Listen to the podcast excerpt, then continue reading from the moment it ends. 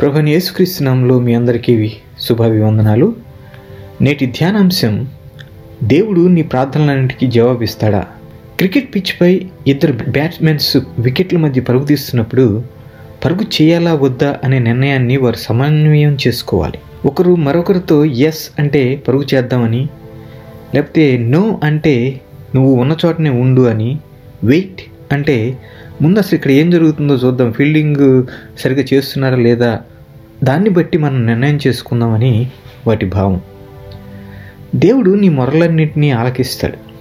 ఒక కోణంలో ఆలోచిస్తే ఆయన నీ ప్రార్థనలన్నింటికీ సమాధానం ఇస్తున్నాడు. కానీ ఆ సమాధానం నీవు ఆశించింది కాకపోవచ్చు. మనం దేవుని ఏదైనా అడిగినప్పుడు ఎస్, నో ఆర్ వెయిట్ అనే సమాధానం దేవుని దగ్గర నుంచి వస్తుంది. మనం అడిగే విషయాలు అయితే మంచివి కాకపోవచ్చు, లేదా మనకు కానీ ఇతరులకు కానీ ప్రత్యక్షంగా కానీ లేదా పరోక్షంగా కానీ వెంటనే లేదా ఎప్పటికైనా మంచివి కాకపోయినా దేవుడు నో అనే సమాధానం ఇస్తాడని జాన్ స్టాట్ అనేటటువంటి గొప్ప వేద పండితుడు రాస్తారు. నో అనే సమాధానం ఎందుకు వచ్చిందో మనం ప్రతిసారి తెలుసుకోలేం. దేవుడు దేన్నైనా నిత్యత్వపు దృక్పథం నుండి చూస్తాడని, ఈ జీవితంలో మనకు అర్థం కాని విషయాలు ఎన్నో ఉన్నాయని మనం జ్ఞాపకం చేసుకోవాలి. దేవుని నుండి వచ్చే మూడు రకాల ప్రతిస్పందనల ఉదాహరణలను ఈనాటి విభాగాల్లో మనం చూస్తాం. సో మొదటిగా కీర్తనలు 17వ కీర్తన 13, 14, 15 వచనాలు మనం చదవబోతున్నాం. దీంట్లో దేవుడు ఎస్ అని సమాధానం ఇవ్వడం చూస్తాం. వేకుజామున లేవగానే మీరు చేసే మొట్టమొదటి పని ఏమిటి అని ఒకసారి ప్రశ్నించుకున్నట్లయితే, ఇక్కడ దావీదు మనకు గొప్ప మాదిరిని చూపిస్తున్నాడు. 15వ వచనంలో అంటాడు, నేనైతే నీతిగలవాడనై నీ ముఖదర్శనము చేసుకొందును, నేను మేలుకొన్నప్పుడు నీ స్వరూప దర్శనముతో నా ఆశను తీర్చుకొందును అని అంటాడు. దేవుని సాన్నిధ్యాన్ని కోరుతూ ఆయనలో సంతృప్తిని కనుగొనడంతో మీ దినచర్యను ఆరంభించడం అలవర్చుకోవాలి. ప్రార్థనలో ఉన్న ప్రాముఖ్యత అదే. ఏదో మనకు కావలసిన వాటిని గూర్చి అర్జీ పెట్టడం మాత్రమే కాదు, కానీ దేవుని ముఖారవిందాన్ని తిలకించాలనే తపన, ఆయనతో అన్యోన్య సహవాసాన్ని ఆస్వాదించాలనేటువంటి ఆలోచనలో మనం ముందుకు కొనసాగాలి. దావీదు అభ్యర్థన చేసిన సందర్భం ఏంటంటే, తన శత్రువులను ఎదుర్కొన్నప్పుడు సహాయం కోసం దేవునికి మొరపెడుతూ ఉన్నాడు. ఇక్కడ 13, 14 వచనాల్లో మీరు చదవని తర్వాత సో దేవుడు అతని ప్రార్థనలు విని ఎస్ అనే సానుకూల ప్రతిస్పందనతో సమాధానం ఇవ్వడాన్ని మనం చూస్తాం. రెండవదిగా మత్తయి సువార్త 20వ అధ్యాయము 20వ వచనం నుండి 34వ వచనం వరకు ఈరోజు మనం చదువుతాం. చూడండి, ఇందులో దేవుడు ఒక అభ్యర్థనకు నో అంటాడు, మరొక అభ్యర్థనకు ఎస్ అంటాడు. చూడండి, రిక్ వారన్ అనేటటువంటి ఒక సంఘ కాపరి ఆయన ఏమన్నా అంటారంటే, అభ్యర్థన సరైంది కానప్పుడు దేవుడు నో అని చెప్తాడు, సమయం సరైంది కానప్పుడు దేవుడు స్లో అంటాడు, నీవు సరిగ్గా లేనప్పుడు దేవుడు నువ్వు ఎదుగు లేదా గ్రో అవ్వు అంటాడు. కానీ అభ్యర్థన సరైనదై, సమయం సరైనదై, నీవు కూడా సరైనది అయినప్పుడు, నీవు కూడా సరిగ్గా ఉన్నప్పుడు దేవుడు గో అని చెప్తాడట. సో ఈ ప్యాసేజ్లో మనకు రెండు అభ్యర్థనలు కనిపిస్తూ ఉన్నాయి. మొదటి అభ్యర్థన నో అని చూస్తాం, అంటే 20వ వచనం నుండి 28వ వచనం వరకు ఉంటుంది. అది రెండవ అభ్యర్థనకు ఎస్ అనే సమాధానం పొందుకోవడం మనం చూస్తాం, అది 29 నుండి 34వ వచనం వరకు. సో మొదటిగా మనం చూస్తే రెండు అభ్యర్థనలు, అసలు ఆ రెండు అభ్యర్థనలు ఏంటనేది ఒకసారి గమనిద్దాం.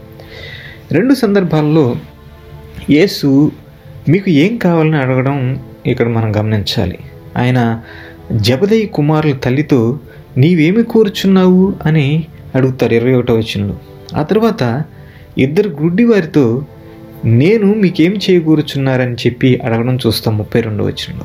ఒక విధంగా చెప్పాలంటే వారు కోరుకున్నది స్పష్టంగా ఉండాలి.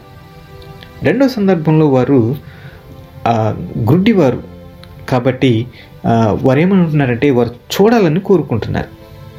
కానీ మనం యాక్టివ్గా ఇన్వాల్వ్ కావాలనేది దేవుడు కోరుకుంటున్నట్లుగా చాలా స్పష్టంగా మనం అర్థం చేసుకోవాలి. ఈ సందర్భంలో అపోస్తుడైన యాకోబు అంటాడు, మీరు ఆశించుచున్నారు కానీ దేవుని అడుగునందున మీకేమీ దొరకదు అని అంటాడు 4:2లో.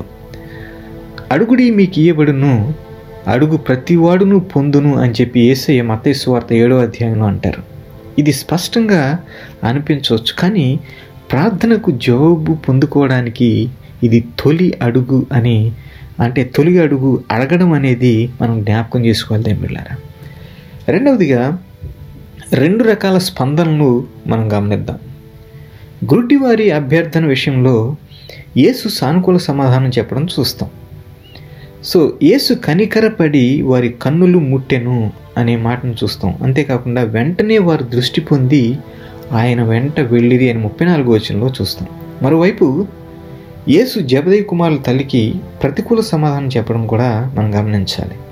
ఈ ప్రతిస్పందన కూడా మరి ఆయన కనికరం నుండి వచ్చిందే. ఆయన అభ్యర్థన తన కుమారులకు మరి అంటే ఆమె ఏం అభ్యర్థిస్తుందంటే వారి కుమారులకు కీర్తి, అధికారము, పదోన్నతి ఇలాంటి వాటికి సంబంధించిందిగా మనం చూస్తాం. అంటే ఆమె అభ్యర్థనలో ఉన్న అన్ని చిక్కులను ఆమె అర్థం చేసుకోలేదని ప్రభువారు ఎత్తి చూపడం జరుగుతుంది ఇక్కడ. అంటే ఆయన అంటారు ఇక్కడ, నేను తాగబో గిన్నెలో ఉంది మీరు త్రాగలరా అని 22వ వచనంలో ప్రశ్నించడం చూస్తాం. అంటే పాత నిబంధన ప్రవక్తలు ఆయా సందర్భాల్లో అది దేవుని ఉగ్రత కప్పుగా మరి అభివర్ణించడం మాట్లాడడం చూస్తాం. అది యెషయా గ్రంథంలో, ఇర్మీయా గ్రంథంలో మరి చూస్తున్న తర్వాత చూడండి. ఆశ్చర్యకరమైన విషయం ఏంటంటే యేసయ్య తానే ఈ గిన్నె తాగబోవడం గురించి మాట్లాడతారు. అతను అనేకులకు ప్రతిగా విమోచన క్రయధనంగా తన ప్రాణాన్ని ఇవ్వబోతున్నాడు మత్తయి సువార్త 20:28 ప్రకారంగా.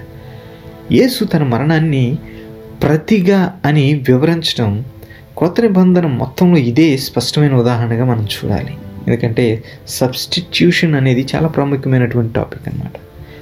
సరే, మూడవదిగా మనం గమనించినట్లయితే 2 కారణాలను మనం చూస్తాం.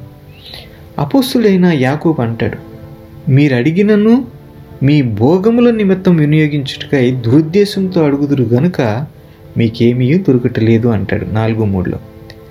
ఇక్కడ అభ్యర్థనలు వెనక విభిన్నమైన ఉద్దేశాలు ఉన్నాయి. అంటే both request were to do with lordship అనమాట.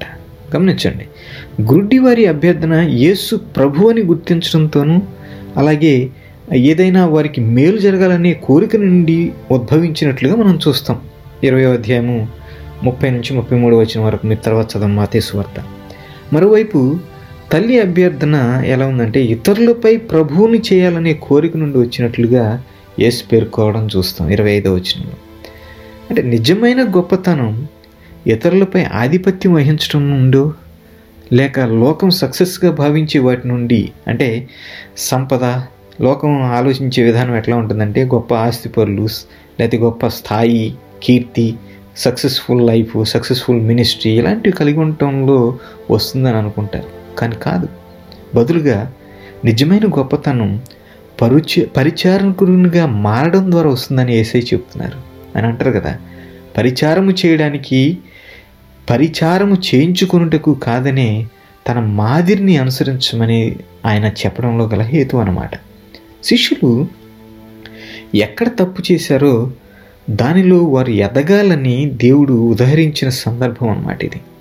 ఒక్కోసారి నీ ప్రార్థనకు జవాబు రాకపోవడమే నీ ప్రార్థనకు జవాబు అని దేవుని బిడ్డ నువ్వు ఎప్పుడైనా గుర్తించావా? ఎప్పుడు నీవు గుర్తించిన తర్వాత అప్పుడు అంటావు, ప్రభువా ఆ రోజు నేను ప్రార్థించిన దానికి మీరు సమాధానమైనందుకు ధన్యవాదాలు నాయన అని, అది నాకు మేలని ఇప్పుడు నేను గుర్తించాను ప్రభువా అని అప్పుడు అంటావు. నా ప్రార్థనలకు సానుకూల సమాధానం పొందుకున్న సమయాల కంటే ప్రతికూల సమాధానం పొందుకున్నప్పుడే నా వ్యక్తిగతంగా ఎంతో నేర్చుకున్నాను దేవుని బిడ్డలారా. ఈ ప్రతికూల సమాధాన ప్రార్థన నుండి శిష్యులు కూడా ఖచ్చితంగా చాలా నేర్చుకున్నారని నేను భావిస్తున్నాను. మరి చివరిగా యోబు గ్రంథాన్ని మనం కంటిన్యూ చేస్తున్నాం. 15వ అధ్యాయం నుండి 18వ అధ్యాయం వరకు మనం ఈరోజు చదవాలి. దేవుడు కొన్నిసార్లు వేచి ఉండమంటాడు. ముందుగా ఒక ప్రశ్న, ప్రస్తుతం మీరు ఎలాంటి ఇబ్బందులు ఎదుర్కొన్నా యేసే మీ గురించి ప్రార్థిస్తున్నాడని మీరు గుర్తించారా? పాపం యోబు తన మిత్రుల నుండి ఎంతో చికాకు పుట్టించే మాటలు భరించాల్సి వచ్చింది. వారు అతన్ని అనవసరంగా నిందిస్తూ పదే పదే ఖండిస్తూ వచ్చారు కదా. యోబు వారి మాటలను బాధపరిచే మాటలు, గాలి మాటలుగా అభివర్ణించడం చూస్తాం 16వ అధ్యాయంలో మొదటి భాగంలో. వారు అతనికి ఎటువంటి సహాయం కూడా చేయలేదు. కొంతమంది తప్పుడు నమ్మకం ఏంటో తెలుసా, యోబు యొక్క స్నేహితులు అని పిలువబడేవారు ఉన్నారే, మనం ఎదుర్కొనే బాధలు ఎప్పుడూ మన సొంత పాపం వలనో లేదా పూర్వజన్మలో చేసిన పాపం వలనో సంభవిస్తాయి అని అంటారు. అంటే ప్రజలు పేదరికంలోనో లేదా ఏదైనా జన్యుపరమైనటువంటి రుగ్మతతో జన్మించినట్లయితే అది వారి పాపం వలన అయి ఉండాలి అనేది వారి భావన. ఇలాంటి మాటలే సహజంగా లోకంలో మనం చాలా చూస్తూ ఉంటాం కదా, వింటూ ఉంటాం. ఇలాంటి నిందలు ఉన్నాయి, అవి మరింత భయంకరమైన అదనపు అనవసరమైన బాధలన్నీ మనం గుర్తించాలి. దీనివల్ల గమనించండి, పునర్జన్మ అనే ఆలోచన అది బైబిల్ విరుద్ధమైనది. It's not biblical. మీరు హెబ్రీలు రాసిన పత్రిక 9:27 తర్వాత చదువుకోండి. సో మీ స్నేహితులు బాధలను అనుభవిస్తున్నప్పుడు మరింత గాయపరిచి మాటలు మాట్లాడకండి. బదులుగా అయితే యోబు సూచించినట్లు వారిని ప్రోత్సాహపరిచే మాటలు, ఓదార్పునిచ్చే మాటలు, లేకపోతే బలపరిచే మాటలు, వారి బాధల నుండి ఉపశమనపరిచే మాటలు మాట్లాడండి. లేదా అలాంటి మాటలు నీ నోటి నుంచి రాలేకపోతే మౌనంగా వారితో ఉండండి, వారితో కూర్చోండి. అప్పుడు మీరు వారికి ఎంతో మేలు చేసిన వారు అవుతారు. మీరు ఎల్లప్పుడూ చేయగలిగే ఒక విషయం చెప్పనా, వారి కొరకు విజ్ఞాపన ప్రార్థన చేయడం, అంటే వారి తరపున దేవుని సన్నిధిలో ప్రార్థించడం. యోబు అంటాడు, నరుని విషయమై ఒకడు దేవునితో వ్యాజ్యమాడవలననియు నరపుత్రుని విషయమై వాని స్నేహితునితో వ్యాజ్యమాడవలననియు కోరి నేను దేవుని తట్టు దృష్టి ఉంచి కన్నీళ్లు ప్రవాహముగా విడుచుచున్నాను అంటాడు 16వ అధ్యాయము 20-21 వచనాల్లో. తన కొరకు విజ్ఞాపన ప్రార్థన చేసేది ఎవరో మనకు చెప్పబడలేదు, కానీ అది ఎవరైనా అతను యోబుకు నిజమైన స్నేహితుడు. ఎందుకంటే అతను మరి యోబు కోసం దేవుణ్ణి వేడుకుంటున్నాడు. ఇక్కడ విజ్ఞాపన ప్రార్థనలకు వెంటనే జవాబు ఇవ్వబడినట్లు అనిపించకపోవచ్చు. దేవుని బిడ్డలారా, దేవుడు యోబు యొక్క గతాన్ని పునరుద్ధరించే వరకు కూడా ఇక్కడ జవాబు వచ్చినట్లు చూడం. యోబు యొక్క విజ్ఞాపన పరునికి దేవుడిచ్చిన సమాధానం యోబు వేచి ఉండాలని కదా. తరువాత మనం ఎప్పుడో చివరిలో లాస్ట్ అధ్యాయాల్లో చూస్తాం, ఇతరుల కోసం యోబు చేసిన విజ్ఞాపనలు ఉన్నాయే, అవి అతని పునరుద్ధరణకు తక్షణ కారణంగా మనం గమనించవచ్చు. 42వ అధ్యాయము యోబు గ్రంథం 42వ అధ్యాయం 8-10 వచనం వరకు మీరు తర్వాత చదవండి. ఎందుకీ యోబు గురించి విజ్ఞాపన చేసింది ఎవరు? యోబు అంటాడు, ఇప్పుడు నాకు సాక్షి అయిన వాడు పరలోకములోనున్నాడు, నా పక్షముగా సాక్ష్యము పలుకువాడు పరమందున్నాడు అంటాడు 16వ అధ్యాయం 19వ వచనంలో. యోబు గ్రంథం కొత్త నిబంధనలో దేవుని ముందు మానవులకు ప్రాతినిధ్యం వహించేవాడు ఎవరు? యేసయ్య. సో దేవుని ముందు మానవులకు ప్రాతినిధ్యం వహించింది యేసయ్య అని మనకు కొత్త నిబంధన ప్రకారం మనకు తెలుసు. ఆయన తండ్రి వద్ద ఉత్తరవాదిగా ఉన్నాడు. ఆయన నీ కొరకు నా కొరకు విజ్ఞాపన చేస్తున్నాడని హెబ్రీలు రాసిన పత్రిక 7వ అధ్యాయంలో మనం చూస్తాం. మరో మాటలో చెప్పాలంటే యేసు యోబు యొక్క న్యాయవాది, ఉత్తరవాది. ఆయన అతని కోసం మధ్యవర్తిత్వం వహించాడు. స్నేహితుని కొరకు విన్నవించినట్లుగా యేసు దేవునితో వేడుకుంటూ ఉన్నాడు యోబుకు వచ్చి. యోబు అనుభవానికి మరి పేతురు యొక్క అనుభవానికి మధ్య సారూప్యత ఉంది. ఇక్కడ మీరు గమనించినట్లయితే యేసు మరి సీమోను పేతురుతో అంటాడు, సీమోను సీమోను, ఇదిగో సాతాను మిమ్మును పెట్టి గోధుమల వలె జల్లించుటకు మిమ్మును కోరుకొనెను గాని నీ నమ్మిక తప్పిపోకుండానట్లు నేను నీ కొరకు వేడుకుంటేని అంటాడు లూకా సువార్త 22వ అధ్యాయము 31-32 వచనాల్లో. మరి జాన్ వింబర్ అనే ఒక దైవదాసు చెప్తాడు, శుభవార్త అంటే యేసు మీకోసం ప్రార్థిస్తున్నాడు అని. చెడు వార్త ఏంటంటే మీకు దాని అవసరం ఎంతో ఉంటుంది అనేది. ప్రియమిత్రులారా, యేసయ్య నీ కోసం నా కోసం విజ్ఞాపనం చేస్తున్నాడు. దాని అవసరత మనకెంతో ఉంది. తండ్రి, ప్రతిరోజు వేకుజామున నీ ముఖారవిందాన్ని తిలకించాలనే తపన, నీతో అన్యోన్య సహవాసాన్ని కలిగి ఉండాలనే ఆలోచన నాకు అనుగ్రహించండి నాయన. నేను ఆశించిన సమాధానం పొందుకొని ప్రార్థన నుండి పాఠాలు నేర్చుకోవడానికి నాకు సహాయం చేసినందుకు వందనాలు. మీరు నిజమైన గొప్పతనాన్ని చూపించినందుకు మిమ్మల్ని ఎంతగానో స్తుతిస్తున్నాను ప్రభా. నా జీవితాన్ని మీ సేవకు, ఇతరుల సేవకు అంకితం చేయడానికి నాకు సహాయం చేయండి.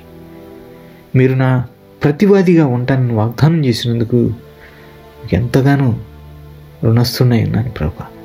యోగులాగా లేదా పేతురులాగా సాతాను నన్ను గోధుమలాగా జల్లెడ పడుతున్నాడని అనిపించే సమయాల్లో మీరు నా కోసం ప్రార్థిస్తున్నందుకు మిమ్మల్ని ఎంతగానో స్తుతిస్తూ ప్రస్తుతి చేస్తూ ఉన్నాను.